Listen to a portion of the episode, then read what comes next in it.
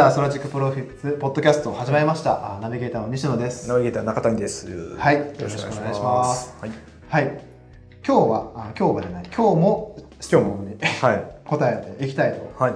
思います。お前ら質問ばっか答えてんちゃうかという疑いもまあですが、まあ一番いいという。一番いいですね。一番いいです、伝わりやすいという伝わりやすいそうですね。ですね。はい。はいということで、早速質問をさせていただきま。すよろしくお願いします。えー Strategic Profits の趣旨とは違うかもしれませんが、優れた商材、商品の作り方を知りたいですと。うん特に、えーまあ、一からビジネスを始めたい人がどうやって商材作りのアイデアを得るのか、うん。悩みからやるのか、それともアイデアから作るのか、うん実際にその商品化するまでに、まあ、どういうふうに作っていけばいいのですかと。多分これは、まあ、ゼロ、まあ、1からっていうよりも、例えば普通に僕たちみたいにうん。やってる人でもどうやって商品作るのかみたいなのはあると思います。そうですね。まあ、そもそも商品なかったら事業じゃないんちゃうみたいな話うがあるんです。ん。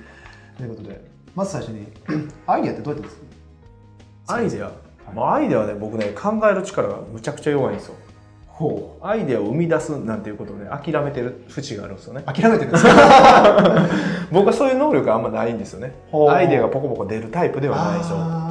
あーなるほど、うん。なるほどって言っちゃすごいい失礼ですけど。やいや、本当そうなんでそれは仕方がないですよね。能力としてそんなに強くないっていうのは仕方がないんで、まあ僕の場合は、そこはね、人に聞くようにしますね。人に聞く？うん。なんか、えー面白いアイデア使って、うまくいった事例ないのとか、うん、他の成功事例、業種とかの成功事例聞いたりとか、ね、はなんかその、えー最近面白いことあったとかね、あ、そういうのを聞いて、あこんなんありましたよ、みたいな。うん。なんかそう聞いてくると、まあ、こっちに転用できるかなとか、あ、こここういうふうに書いたら使えるかなっていうのをやってますね。なるほどなるほど。そ人に聞く。か結構そうやって聞く人って対象、まあ、対象というか聞く人って限られます？いや、全然バラバラっすね。バラバラですか、うん。なんかその業種、全然わからなければ、その業界の人に聞いたりとか、うん。うん、その、目の前にいる人にそのまま聞いたりと 最近なんか買ったとか言って、なんで買ったんそれみたいな。あー、とか、なんか可愛い商品とか持ってる人がそれ見つけて、これなんで買ったみたいな。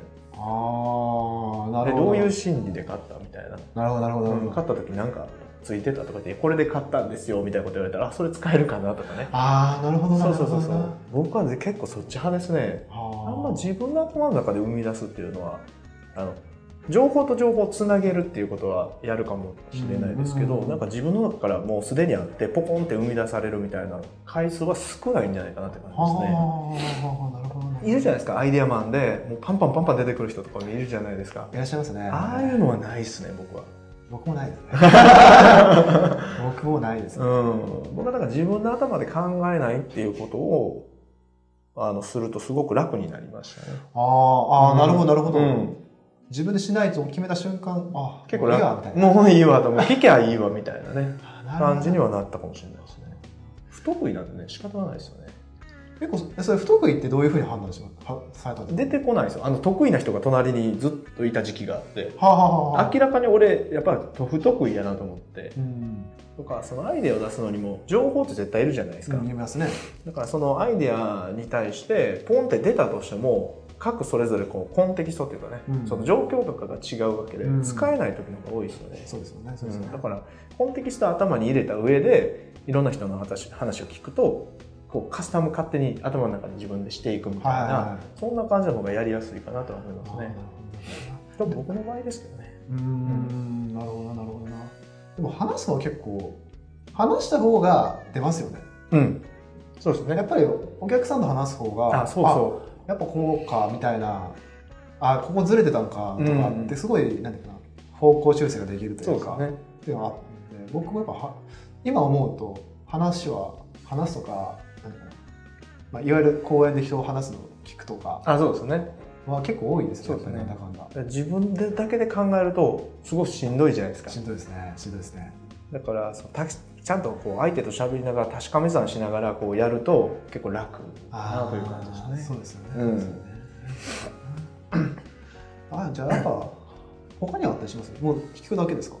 結構それが多いですけどね。とかまあ一番手っ取り早いのは他の業界でああのねさっきもちょっと話しましたけどあのうまくいってる事例をそのまま持ってくるみたいな。あだからまあ言ったら他の業界で当たってるアイディアがあったとしたらそれは人を動かしてるっていう共通項があるじゃないですか、自分のビジネスに対しても。だからそれをそのまま使ってみたらどうなるかなっていうのを考えてみて、あここ変えへんかったら無理かなっていうのをやるっていうね。うんなるほど。だから一番いいのはやっぱ間接競合ってあるじゃないですか、はいはい同じ欲求を満たすもう、えー美容室でいうところのネイルサロンとか、うん。そういうところ B に対してえー問題を解決する商品を扱ってるところとかの、えープロモーションとかやってるキャンペーンとかを見て、はそのまま持ってくるみたいな、うん。まあ、それが一番早いのは早いですね。あなるほど。うん。でも結構今の何かな。いや成功事例を異業種から持ってくるうん。って、まあいろんな成功事例はあるものの、うん。いざやるとなるとうん。ちょっと難しいなと、そうですね。ちょっと難しいっていうか結構抵抗ある人がやっぱ多いですよね。うんそなんかそういう人たちに対してはどういうふうに考えた方がいいのかってあります？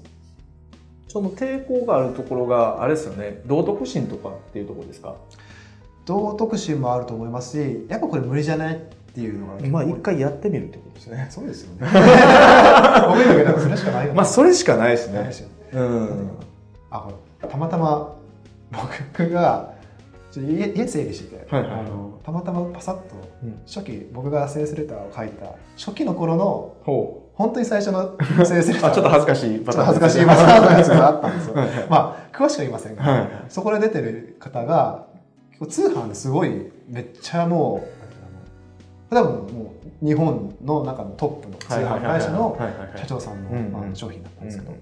その方が、まあ、まあやっぱり通販ですから、うん。王道として、うんもう小さく始めて大きくするんだよと。言ってるじゃないですか、うん。でまさにそのなんていうかな異業種からこう持ってくる、まあ、リスクがありそうなものを持ってくる時の、まあ、鉄板じゃないですけども、小さく始めれば別にテストするのリスクないよね、うん。そうですね。まあそうやね。そうですね。痛くないようにもうリリースしちゃうというね。そうリリースしちゃうという感じでやったやれば、まあ、基本的にはテストしてみればいいですよね。いいですよね。別になんか突っ転んでも、ああみたいな。あ失敗しちゃったなぐらいでいいですよね。みたいな。うん。まあまあ本当にリリースするっていうことをためらう人結構多いですけどやっちゃった方がいいですよね絶対。うんやった方がいいですし、なんかそういうテストをしてた方がなんていうかなあのなんか事業としてあの安定す安定じゃないですけど、うんうん。今のそのなんか例えばポジションがあるんであれば、うんそれを守ることにつながるかなと思いなるますほど。そうそう。あのちょっとたまたまあのネットフリックスって会社に、うんうん。スタンフォード行った時に見た。んですけど、あのネットフリックスで完全にそのそういうビデオをなんていうかな、まあ、配信というかそのうん。ビデオを提供する側としたら新しい後発組じゃないですか、うんうんそれまでは違う例えばブロックバスターって会社がいたんそうですね。ですよね。うん。で、まあ、オンラインでこうう見れるっていうパイオニアとしてうん。ネットフリックスに入った時に多分ブロックバスターもまあ分かんないですけどね、うあのやれたと思うんですよ、うん。まあ、オンラインがある程度できてるみたいな状態まあ日本でいうツタヤみたいなところですね。そうですのブロックバスターそうですね。ねはまあ、ネットフリックスってまあ Hulu みたいなものですね、で、えーやった時にもうネットフリックスがすごいこう伸びて、いうんうん。でブロックバスターがこうガーンなと、はいあちょっと後日どうなったか忘れちゃったんですけど、まあ、今ネットフリックスでも多分日本にも最近入ってきて,、うんできてまあ、サービス開始してますけどでもそういうことが本当に何かな異業種からのこう成功事例持ってこないといつそれがあるか分かんない、うんうん。本当に短い小さい確率なんですけど、うん。それをこうケアしていかないと、いうんうん。つの間にかおみたいうんななる可能性があります。なるほど。それを体感してきたんですね。体感してみてあこれすごいなみたいな。すごいですね。やっぱなんかまあスピードもあるかもしれないですけどね,、うんうん。あのね。もちろん、ね、成功事例とか。めったにないからこうドカーンとニュースになってはいるもののやっぱこうアイディアにチャレンジするっていうのは楽しいと思います。しそうですね。本当そうですよね。うん。傷つかないようにやるっていうね。そうですよね。つかないように。そうそうそう。少しあちょっとなんかもう周りの目が見てないうちに退散しようみたいな。いいよみたいな。でこんなんやったらなんか失敗した時恥ずかしいなとか、うん。ね、思うかもしれないけど知り合いの人見られて恥ずかしいとかね、うん。でもすぐ忘れますからねそんなそうなんですよ。すぐ忘れてしまうんですよ。あそんなんただ。やってたなみたいなぐらいでうん。終わっちゃうんでね、そうなんですよ。だからまあ話この話とかあれですけど、うん。セールスレターを最初にまあ作った時、うん。まあ最初ボコボコに怒られて、はいはいボコボコ怒られたまあ怒られました。ね。あのボコされて、まあそうだよなと。今思うとこんなバカなこと書いてたんだ俺？笑い話そうですね。ネタが一個できたみたいな。僕もほんまにあの小川さんのパートナー養成講座あの通ってた時のレター見て見直してるんですけどた時あったんですけど、はい。もう超恥ずかしいです。とても外には出せないですようこんなレビューしてくれはったなっていうね。そうそうですよね。そうですよね。申し訳ない気持ちでいっぱいになりましたね。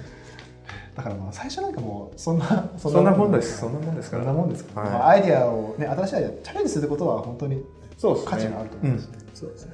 とにかく数をやってみるっていうことですね。ということで、はい。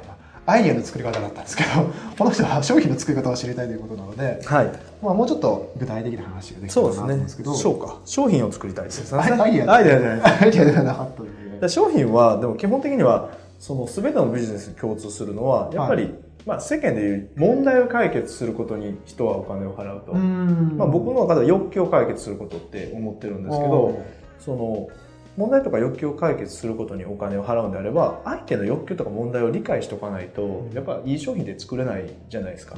だから僕はあの絶対的にそこからそのビビジネスというかね商品を生み出すべきだなと思うしそのお客さんから作り出すっていうものが一個とうん。もう一つはねやっぱり自分の情熱がどこにあるかっていうこともすごい大事だと思うんですよね。情熱か、これ売れるけどうん。あの俺この商品好きじゃないとかね、はいはいはい。なってしまったら情熱注げないじゃないですか。注げないですね、い。それは。だからやっぱり自分が情熱注げるものが何か。で、うん。そこからそのマーケットが求めてる形に変えるみたいなのが一番いいんじゃないかなと思いますね。そうですね。俺これ好きなんやけどマーケットはあんま求めてないからそのマーケットが求めるような形にいかに変えるかみたいな作り方をするとすごくこう自分も情熱が持てるしマーケットも求めてるような商品がこう作られるというかね。そんな感じじゃないかなと思いますね。あうん。まあ、問題じゃなくて欲求っていうとこうん。ろですか？なんかその問題だけを解決するしだけじゃないような気がするんですけどね。うん。その商品でね。うん。そのうん。そう。うん。欲求か。なんかまあ問題か欲求かはまあちょっとそう深い話そうそうですねそうですね。あれなんですけど少しなんか具体的な例みたいなやつってありますか？例えばその、まあ、僕らの業界で言ったらホームページ制作なんですよね。で、まあ、どこにでもある商品じゃないですか。そうですね。そうですね。でも僕はホームページ制作とか集客ってすごい可能性を感じてるし、ほその大好きなんですよね。うん。やっぱりそれを使って売り上げを上げることによってその経営者とかその家族ね、スタッフとかその家族の人生がすごく変わっていく姿をたくさん見てってるんですよ。商品としてはすごく好きなんですね、ウェブマーケティングとか。はでも、えー形を変えないとやっぱお客さんが求める形に変わらないんですよ、うん。だから僕はそのウェブ制作とかコンサルウェブコンサルとかね、えーウェブマーケティングのコーチングを受けてる人たちにヒアリングしてうんどこにフラストレーションがあるかっていうのを聞いてきたんですよね。なるほど。そしたら、えーまあ制作会社は作りっぱなしであのもうサポートが全然ないと。ははははっていう話が出てきたりとか。なるほどなるほど。コンサルタントは口は出してくれるけど、うん。あのあの成果がなかなか上がりにくいし自分らの状況を踏まえた上で提案してくれない。うん。プラスフィーが高いとかね、なるほど。ああなるほどな。っていうのが出てくるんですよ、うんで、えーコーチングに関してもなかなかウェブに関してのコーチングをしてくれる人がなかなかいないとかね、うんそういうのがいろいろ出てくるんですよねだからうんそれをまとめてその欲求を満たしてあげる商品をちゃんと作り込めばいいよねっていう話でまあ、ちょっと商品内容言えないんですけど、それはもううちにこうね注文してくれたらすぐ分かる話なんですけど。どうですかこの人がどうですかみたいな感じで来たら。いやそれはそれでいいと思うだから僕よく言うのはあの競合で売れてる会社の商品一回買ってみたらいいって言ってるんですよ。ああ、ほな中が分かるじゃないですか。わかりますね。そうだからそういうのはやったりとかねしてますよね実際に。なるほど、なるほど。とか実際にその競合の商品を買う買ってる人に聞くとかね。うん。で競合の商品を買ってそこでもフラストレーションが絶対起こってるんですよ、うん。もうちょっとこうやってくれたらいい。でそれがまたヒントになるんですよね。なるほど、なるほだからほとんどの人がそれを答えを求めてさまようんですけど、うんそこはやっぱヒントにして。手がかりとして作り込んでいくっていう作業をねするとすごくうまくいきますよねああ、なるほど、なるほど。うんうん手がかり。手がかりにするっていうのが大事ですよねうーん、なるほどな、なるほどな。あそれだと、すごい、なんていうかな。まあ、お客さんに聞くなり、ないしは、まあ、リサーチするなり。で、市場のなんていうかな、まあ、欲求も問題、ないしはその、フラストレーションというか、うん。こう、ここ、こうだったらもっといいのにとか、やこれでちょっと腹立ってるんだよねね。みたいなそういうのを調べていくと。そうですね。あそこから、まあ、まあヒントというか、うん。得て、まあ、どうしようかみたいなところで商品を作っていくと。そうですね。いう感じになったら、まあ、すごいなんていうかなやりやすいやりやすいですね。まあ、一番マーケットが求めてはあの提案するっていうことなんい、でそうですね。そのほとんどの人がね自分の強みとかあのすごいだろうみたいなことやっちゃうんですよね。まあ、ユニークなだけみたいな USP がユニークなだけみたいな、うんじゃあそれマーケットが受け入れてくれるかどうかわからないでしょみたいな状態で商品を作ったりとかするので、まあ、そうじゃないやり方っていうのがうん選んだ方が、うん、そうですよね。そうですよね。でまあリッチ流に言うたらもう一個その言えば方法があってはい。自分が日本でナンバーワン世界ナンバーワンになれるまでサブニッチ化していけみたいなやり方もありますけどねああ、面白いですね、それは。